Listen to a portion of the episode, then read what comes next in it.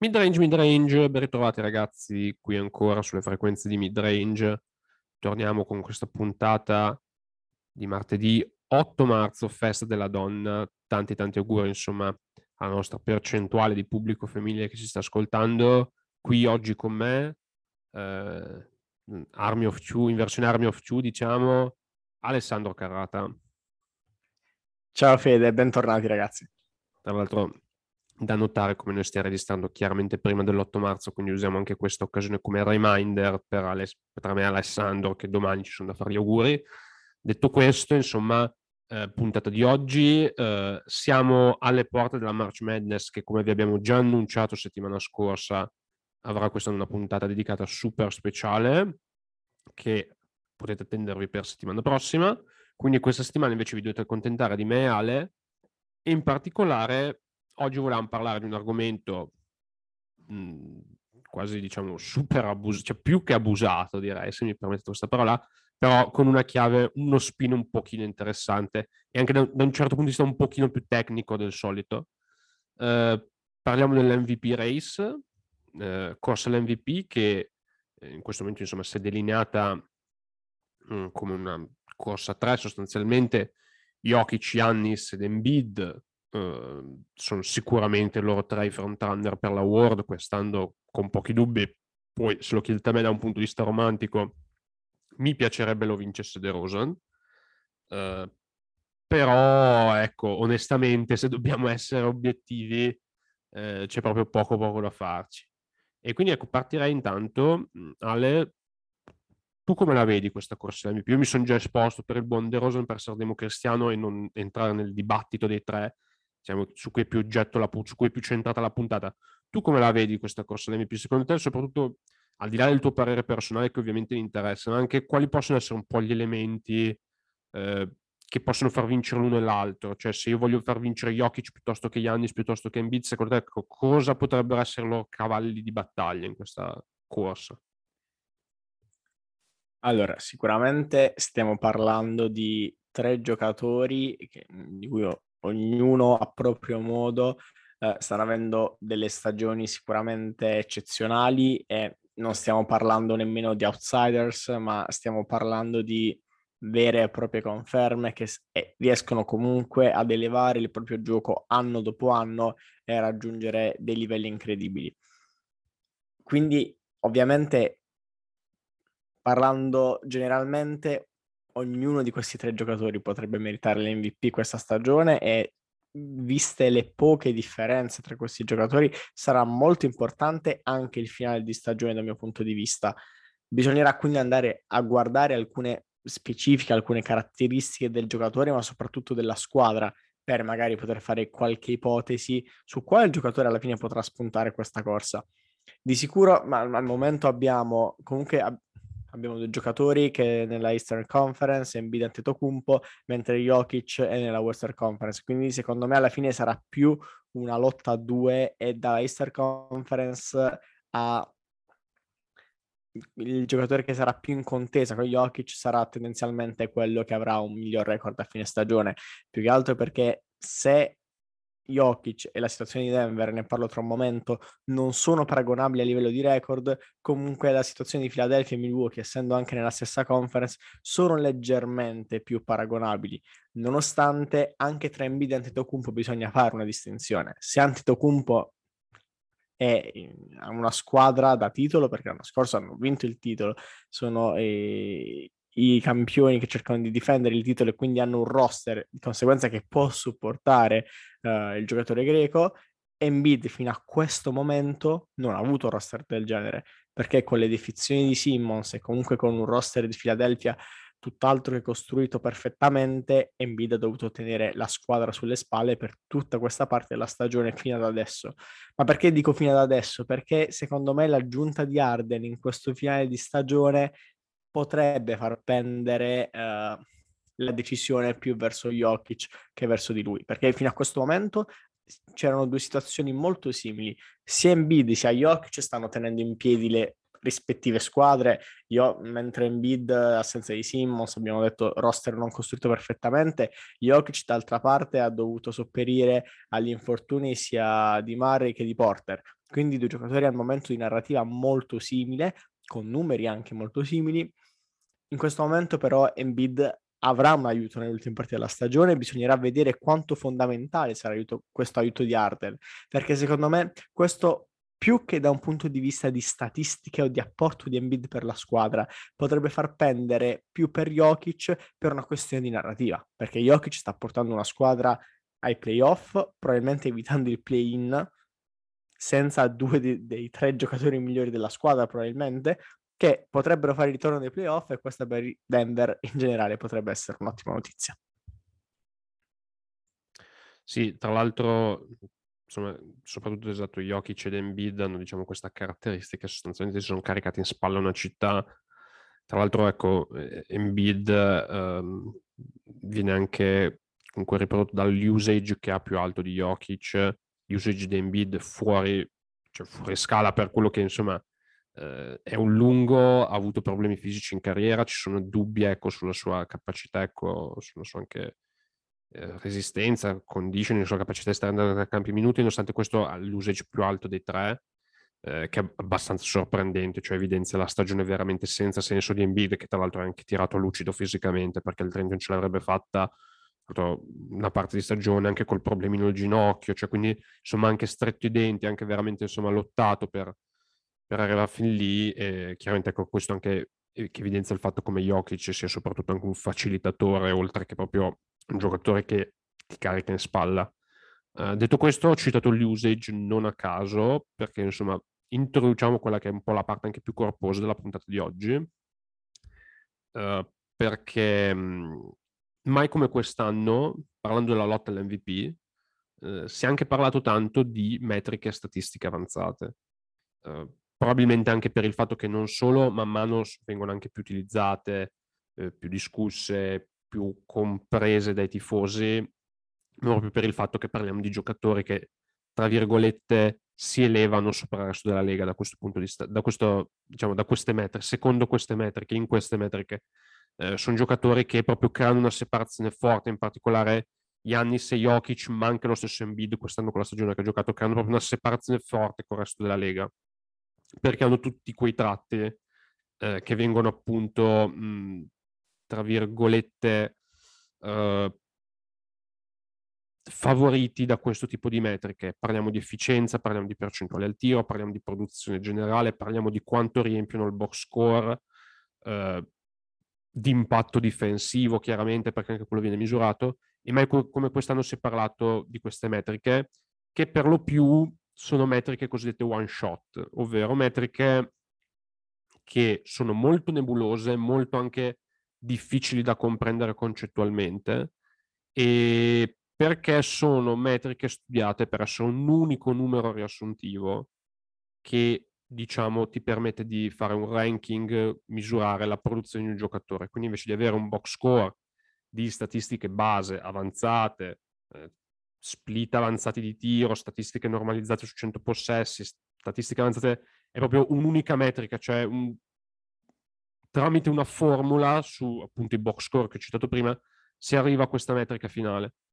Um, per esempio, nel caso di Jokic, quella che sicuramente sta venendo più citata, il cosiddetto PER, per Player Efficiency Rating, Players Evaluation Rating, scusate come, come insomma lo volete chiamare, eh, che, di cui ne esistono tra l'altro due versioni, la più recente, quella del 2017, se non sbaglio, di Hollinger di ESPN, che è sostanzialmente una media ponderata con certi pesi, a seconda del tipo di statistica, di tutta una serie di voci del box score. Quindi è puramente una trasformazione del box score dove vengono prediletti alcuni numeri piuttosto che altri, secondo certi pesi moltiplicati, sommati, e si ottiene questa metrica riassuntiva, che è abbastanza grezza, a dire la verità. Cioè sono eh, misure molto più art- ma neanche artigianali, diciamo, però sono molto più stupide di quanto spesso eh, si faccia la dialettica dietro. E da persone che comunque hanno un discreto background in statistica e machine learning in particolare, questo tornerà più tardi,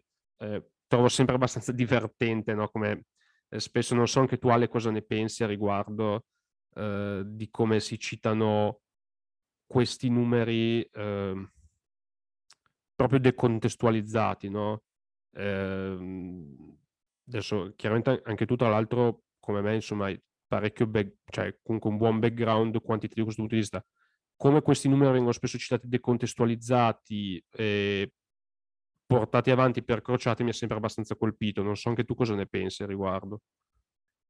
Sono d'accordissimo con te, più che altro perché per quanto poi eh, queste statistiche e questi indicatori diventino col passare degli anni sempre eh, più accurati anche nel descrivere le performance dei giocatori andando oltre il semplice score di punti, assist e rimbalzi, bisogna comunque sempre considerare che sono un riflesso di quello che i giocatori fanno in campo e che riesce ad essere catturato dal box score o anche da altri tipi di statistiche, ma è sempre quello che riesce ad essere catturato. Dobbiamo sempre ricordare che in generale negli sport come in tanti altri ambiti c'è sempre un ulteriore componente irrazionale o più complessa che non può essere misurata e poi c'è, sta lì la bravura dei vari general manager, dei vari scout a riuscire a riconoscere il giocatore che ha più talento che comunque può avere un miglior fit all'interno della squadra.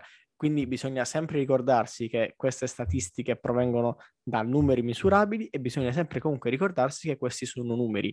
E per, in quanto tali attorno ad essi deve essere costruita una narrativa valida, una giusta spiegazione per questi numeri, perché a fronte di un numero potrebbe essere, come hai detto benissimo tu, decontestualizzata a proprio piacere per dimostrare un'altra situazioni in controtendenza con quella che il numero dovrebbe mostrare. Quindi comunque bisogna sempre essere capaci di leggerle le statistiche e di saperle spiegare, perché di per sé non si riesce comunque, no, non sono autoesplicative, nonostante comunque stiamo diventando sempre più intuitive anche per il grande pubblico.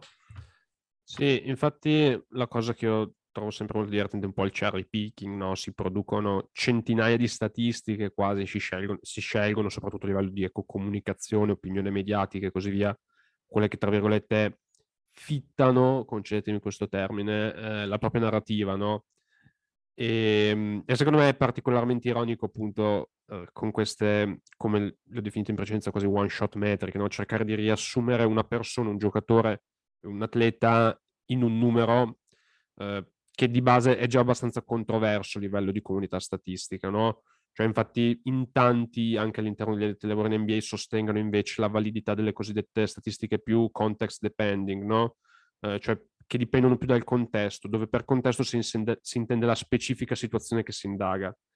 Perché partiamo dal presupposto che si pensa sempre al box score, no? parlando di statistiche, si pensa sempre al box score, eh, come è riempito, dove ci sono i numeroni, dove non ci sono, le percentuali e così via quando in realtà gran parte del lavoro statistico al giorno d'oggi viene svolto sul cosiddetto play-by-play data, no?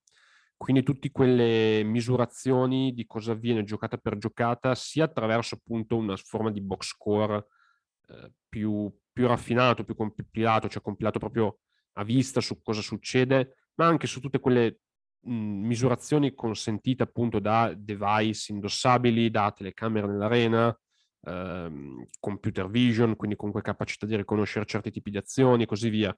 E dati molto difficili da processare per ovvi motivi, difficili da raccogliere, difficili da avere disponibilità, comunque ci sono delle fonti pubbliche, più o meno pubbliche, perché comunque richiedono ecco, certe competenze specifiche che li mettono a disposizione, però sono sicuramente ecco, dati in quantità e difficoltà di comprensione rilevanti e quindi poi da questi dati si possono ottenere metriche che misurano ecco, l'abilità di certi giocatori in, fattispecie molto specifiche. Cioè, faccio un esempio.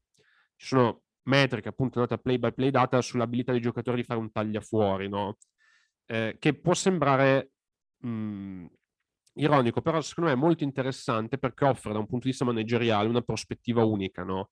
Perché nel senso, tutti lo sanno quali sono i giocatori che fanno punti, tutti lo sanno quali sono i giocatori, anche che hanno un PR buono, cioè che riempiono il foglio statistico. Se però tu come general manager hai bisogno di un ottavo giocatore che ti esca dalla panchina e che ti aiuti magari in situazioni di rimbalzo difensivo, ti faccia giocare un quintetto piccolo senza andare troppo sotto rimbalzo, ecco lì avere una statistica ad hoc per i tagliafuori è sicuramente, devo dire, secondo me, più rilevante, no? ti, ti, ti regala anche un vantaggio competitivo. Um, Detto questo, tornando invece alle metriche mh, one shot, cioè che con un numero che piacciono tanto ai tifosi, no? piacciono tanto ai tifosi, a chi vuole avere una prospettiva rapida e tutto, eh, visto che insomma abbiamo introdotto con la race all'MVP, se non vi ho ancora annoiato, che è una cosa abbastanza rara, immagino, dato l'argomento, secondo me era interessante parlare di qualcuna di queste, no? Perché ce ne sono, io dico, io ne ho sentito parlare, letto, analizzato, eh, scomposto più o meno una quindicina. E secondo me ce ne sono alcune che sono più interessanti delle altre per ovvi motivi. Abbiamo citato il PR. Eh, tu Ale l'hai visto Moneyball? Curiosità mia adesso che mi, mi viene in mente così. Certo che ho visto Moneyball. Esatto, ti ricordi un po' qual era la, diciamo, logica, no? Di, che allora si partiva da questi spreadsheet di dati, no? Però il, il, concetto di base di Moneyball era quello di comprarsi, di firmare le vittorie, no? Di comprarsi le vittorie. Che infatti ha un suo equivalente in NBA che si chiama appunto win shares, cioè tu misuri quanto ogni giocatore contribuisca alla vittoria quindi tu cerchi anche di trovare magari quei giocatori sottovalutati che però fanno tanto per le vittorie della loro squadra. Eh, per quanto ecco, questa statistica sia affascinante nel caso del baseball, abbia creato un fenomeno, diciamo, prima ecco, sportivo, poi letterario, cinematografico e tutto il resto, a livello di basket è abbastanza fallace. Come devo dire, se devo essere onesto, un po' tutte queste statistiche eh, che sostanzialmente non sono altro che rielaborazioni del box score ma perché banalmente sono tutte rielaborazioni che sono biased, perché um, è un po' come il mondo dei videogiochi, no? mi permetto di fare questo paragone, cioè c'è sempre quell'arma che a seconda di come metti le statistiche eh, è più forte delle altre e in queste metriche, a seconda di come tu pesi le statistiche, finisci sempre per avvantaggiare una tipologia di giocatore piuttosto che l'altra, no? O, non, o non, non, hai particolari insights rilevanti, cioè scopri un po' l'acqua calda. Eh, una metrica molto più interessante, secondo me, mh, che proviene dal sito 538, chi è amante di statistica, rielaborazioni, dati, lo conoscerà abbastanza perché insomma il, suo, il sito 538 e il suo fondatore Nate Silver, ecco, sono un pochino eh, su più campi, non solo quello sportivo, ma banalmente ecco le mappe delle elezioni, cioè questo su Ale è sicuramente più ferrato di me, tra l'altro, tutte le varie anche previsioni di elezioni americane e così via. Um, è un sito interessante che consiglio di visitare, appunto cercate 538, digital su Google 538, lo trovate subito. Ha una statistica ad hoc, ad hoc che si chiama Raptor, anche in questo caso si, sigla abbastanza lunga, se non sbaglio è Robust Algorithm, Player Tracking, uh, Ratings, non, non ricordo esattamente, comunque qualcosa del genere eh, che appunto unisce il box score con i dati di cui ho parlato prima, play by play data. Vi invito ad andarla a vedere sul loro sito perché è molto interessante, è scomponibile in varie componenti, graficamente il sito è molto accattivante, sicuramente ecco meglio di basketball reference se volete guardarvi delle tabelle.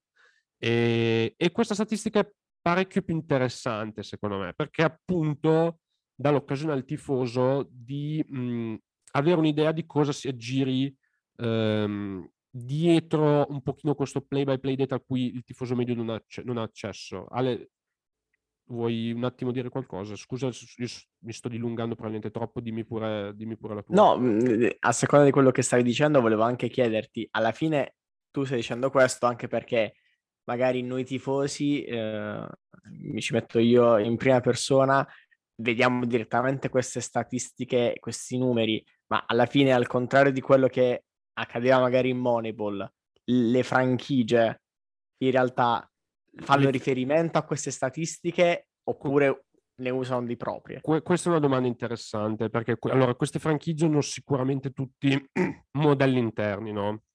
Adesso non entro nel dettaglio di cosa sia un modello, eh, che può essere machine learning classico, neural network, cosiddetto deep learning, eccetera, eccetera. Eh, però di base tutte le franchigie magari si producono le loro statistiche internamente, diciamo così, hanno le loro rielaborazioni che non devono essere commerciali, non devono essere accattivanti per i tifosi, non devono essere accattivanti per farsi le chart su Twitter, sono statistiche che per loro hanno senso di essere usate e gli consentono di avere un vantaggio competitivo, proprio per questo non sono pubbliche ovviamente. Eh, detto questo, mh, sono stati condotti diversi sondaggi tra appunto fonti anonime nell'NBA su quali siano secondo loro queste tra le statistiche pubbliche reperibili da qualsiasi tifoso, quelle più rilevanti. E Raptor effettivamente, allora tutte le, le statistiche che ho citato in precedenza sono state considerate poca roba, diciamo, no? E da, diciamo, esterno, quel mondo tendo ad, avere, tendo a darvi ragione per il semplice fatto che di costruzione statistica sono troppo semplici per essere rilevanti, cioè sono, sono veramente ecco, più summary, più riassunti che effettivamente dato statistico rilevante. Raptor invece per costruzione è molto interessante secondo me e anche addetti ai lavori NBA condividono questa opinione e secondo me è anche una di quelle che appunto per un tifoso che si vuole informare è più approcciabile graficamente visivamente eh, mi sembra che ho sempre posito tra l'altro spammare 538 perché è veramente un sito anche gradevole per un profano la statistica da visitare e, e così via. Eh, ce ne sono anche altre considerate migliori dai general manager NBA. Eh, ce n'è una, mh, addirittura ce n'è una nata che si, è stata chiamata LeBron, mh, perché adesso insomma, non, è, non è misurato su LeBron in senso stretto, però diciamo che cerca di catturare quel tipo di produzione efficiente, appunto, multistatistica aggiustata. È, è un discorso complesso da fare, comunque dato di culto che magari è interessante dire. Quella che secondo me, per assurdo, è il modello di gran lunga più affascinante da un punto di vista statistico e che è anche uno dei più rispettati tra gli addetti ai lavori, perché c'è un lavoro proprio tecnico dietro incredibile, prende il nome da un altro giocatore che per certi mo- in un certo momento storico è stato vicino a LeBron, eh, ma è diciamo avuto un, un, futuro parecchio diverso, diciamo un processo che era molto diverso. La statistica si chiama Darko, da appunto Darko Milicic. E, ehm, è una statistica complessissima perché si entra nel mondo anche dei plus minus aggiustati che sono diciamo modelli statistici molto complessi che danno un senso a quella statistica aberrante di per sé che è il plus minus. Uh, Darko, mm, allora adesso dirò parole un pochino spaventose, uh, è un modello di machine learning di logica, diciamo, logica costruzione bayesiana, quindi non siamo nel campo, uh, siamo in un campo un pochino particolare, adesso non voglio fare assolutamente la statistica di lezione bayesiana perché sarebbe veramente troppo, mi rendo conto, um, però è, è, costruttivamente molto interessante. Anche qui c'è un sito che si chiama darko.app.app che invito eventualmente a, basicare, a visitare se vi volete dare una letta. Quello che secondo me volevo citare alla base di um, Darko, che secondo me è molto interessante, è che di queste metriche che appunto ho citato oggi è l'unica che non guarda al passato ma guarda al futuro. Nel senso è un modello che predice futuri box score dei giocatori. Um, con una logica bayesiana che anche qui non sto a entrare nei dettagli, vi basti sapere che comunque eh, tutta la statistica bayesiana si, e la filosofia bayesiana, perché è quasi più corretto parlare di filosofia, si basa su comunque partire da un'idea di base e aggiornarla sulla base dei dati che sopraggiungono. No? Uh, prior likelihood, aggiorno, ho un mio preconcetto, ho un mio pregiudizio, ho una mia idea, ho una mia visione di una cosa, parto da quella e l'aggiorno man mano che ho nuove informazioni. Sostanzialmente questo, fi- un modello usato per appunto predire futuri box score. E qui tra l'altro vi faccio un altro punto perché ha performance clamorose a livello di fantasy sports, se qualcuno può essere interessato. Quindi Uh, qui ecco so che qualcuno eh, che si era addormentato durante la puntata si è ricollegato qui e, um, e vi invito anche questa a controllarla perché è sostanzialmente un sistema di proiezione di box score, anche questo tratto da un modello già in uso nel baseball, uh, che prende tantissimi tipi di dati diversi da siti diversi, quindi ecco, è veramente una base dati molto importante e appunto da queste previsioni del box score si riescono a ottenere comunque misure mh, mm, e da quanto il modello appunto predice eh, un certo tipo di performance del giocatore, si riescono poi ad ottenere misure più precise nel senso che eh, si, mm, adesso in gergo si dice che si elimina il rumore, si elimina un po' il noise, diciamo che si eliminano certi tipi di outlier statistici che sulla singola stagione NBA avvengono necessariamente, no? perché è molto lunga, ci sono molti dati, molte partite e quindi si riesce a, a filtrare il livello del giocatore dalle oscillazioni di breve, medio, lungo periodo. Ed è molto molto interessante e, ecco, sicur- eh, penso ci stiano ascoltando in cinque a questo punto, però non so, anche Ale, dimmi qualcosa tu se c'è qualche domanda che... No, qui... la mia domanda era più che altro se questo indicatore ci fosse anche per l'NFL e se era dovuto a questi tuoi cinque tagli settimanali al fantasy football di quest'anno. No, allora, eh, non, non, l'ho usato per l'NFL. Eh, da quel che so è tratto direttamente dal baseball. I miei tagli erano puramente frutto ecco, della mia follia sul momento e della mia impulsività. Eh, quello ecco che un'altra cosa che posso aggiungere che è molto interessante è che questo tipo di modello sostanzialmente traccia la curva di performance di un giocatore. Cioè, quindi le performance dei giocatori vengono espresse tramite una curva non solo sulla singola stagione ma anche sulla carriera e misura in maniera molto efficace anche grafica se visitate il sito eh, oscillazioni di performance in periodi eh, sugli anni cioè ecco, dà, delle misure già pronte in fase anche grafica molto molto interessanti e eh sì, ecco, secondo me, ecco, tra i vari modelli basati sul cosiddetto adjusted plus minus, che è quest'altra grande famiglia di statistiche eh, abbastanza complessa, devo dire, molto più, come già detto in precedenza, dell'aberrante sim- semplice plus minus, questo sicuramente è un modello interessante, il sito è, mo- eh, è, meno accattivante di 538, ma la storia ecco, del modello, soprattutto se masticate un pochino di statistica e machine learning di base, è parecchio accattivante, secondo me, e invito sicuramente ecco, a visitare. Ecco, Ale, vai con gli insulti per... No, no, non mi resta che chiederti una cosa. Secondo i tuoi migliori indicatori statistici, quelli che ti piacciono di più, quindi hai detto la tua risposta democristiana inizio puntata per la corsa all'MVP, ma adesso ti richiedo, secondo questi indicatori statistici, chi è il più vantaggiato per la corsa all'MVP? Allora ti dico, secondo Darko, che è il mio preferito, l'MVP dovrebbe essere di Yannis. Eh, secondo invece Raptor, che è comunque un modello che rispetto parecchio, eh, dovrebbe essere di Jokic. Se ti devo dare la mia opinione, e adesso faccio il democristiano veramente, su quei tre lo dovrebbe vincere in bid. E così ho, mi sono coperto, ecco. sì, così non potremo a fine anno andare a ritirare fuori questa puntata e dirti, eh, ma avevi detto Esatto. A meno che non vada nessuno di questi tre e questo potrebbe essere grandissimo per, questa, per questo finale di stagione perché vorrebbe dire che uno degli altri giocatori che al momento non è un contendente per la corsa all'MVP in queste ultime partite dovrebbe emettere dei numeri così tanto assurdi da probabilmente far saltare ogni record di ogni epoca. No, esattamente. Mm, e, e, comunque ecco, queste statistiche, lo, lo, ripeto ancora una volta più chiaramente, eh, per, com- per, saper leggere il numero bisogna conoscere ecco, come prodotto, cioè d- danno, offrono una visione, no?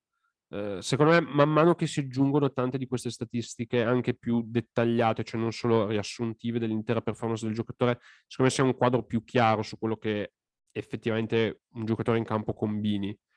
Eh, detto questo, è chiaro che ecco, poi eh, quando si parla di MVP mh, entrano in gioco anche narrativa, record di squadra, eh, ci sono veramente tantissimi elementi.